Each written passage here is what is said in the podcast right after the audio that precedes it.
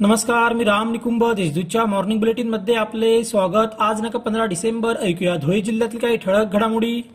पांझरा मध्यम प्रकल्पाच्या उजव्या वाढीव कालव्यावरील वितरकांचे काम चाळीस वर्षापासून प्रलंबित आहे. त्यामुळे साक्री तालुक्यातील पाच गावातील शेतकऱ्यांचा विकास खुंटला आहे. संबंधित मंत्र्यांनी आदेश देऊनही सिंचन विभाग दुर्लक्ष करीत आहे. त्यामुळे काटवान परिसरातील शेतकऱ्यांनी जल आक्रोश शेतकरी समितीतर्फे शहरातील सिंचन भवनासमोर ठिय्या आंदोलन केले. यानंतर मोर्चाने येऊन क्युमाइन क्लब समोर आंदोलन करण्यात आले. केंद्र शासनाने नोटीस दुरुस्ती विधेयक दोन हजार एकवीस प्रस्तावित केले आहे. ही दुरुस्ती वकिलांवर अन्यायकारक असून त्याबाबत हरकत घेत नोटरी वकिलांनी एक दिवस कामबंद पाळले. तसे निवेदन नोटरी असोसिएशनच्या पदाधिकाऱ्यांनी जिल्हाधिकारी जलद शर्मा यांना दिले. त्यानंतर निदर्शने करण्यात आली. धुळे तालुक्यातील मोराणे येथील प्रताप नाना महाले कांदा खरेदी विक्री केंद्रात काम मिळावे या मागणीसाठी जिल्हा हमाल कामगार संघटनेने या केंद्रावर मोर्चा आणला. यावेळी जोरदार घोषणाबाजी करण्यात आली.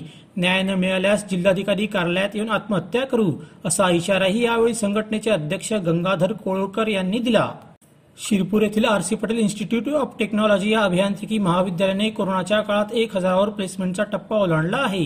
अजूनही अनेक कंपन्यांची निवड प्रक्रिया सुरू आहे अशी माहिती महाविद्यालयाचे संचालक डॉक्टर जे बी पाटील यांनी दिली आहे. धुळे तालुक्यातील शेतकऱ्यांना पीक विम्यासह अतिवृष्टीतील नुकसान भरपाईचा लाभ मिळावा पात्र असलेला एकही शेतकरी वंचित राहू नये अशा सूचना आमदार कुणाल पाटील यांनी दिल्या. शेतकरी कृषी विभाग आणि पीक विमा कंपनीच्या अधिकाऱ्यांची संयुक्त बैठक घेण्यात आली. यावेळी ते बोलत होते. न्याळोद येथील बंधारा अनेक वर्षापासून बहुप्रतीक्षित होता. परंतु या बंधाऱ्याच्या तांत्रिक बाबी तपासणीसाठी मृदू व जलसंधारण विभागाच्या अधिकाऱ्यांनी पांझरा नदीवर नियोजित जागी भेट देऊन पाहणी केली. या जागी संबंधित विभागाचे सर्वेक्षण सुरू केले आहे.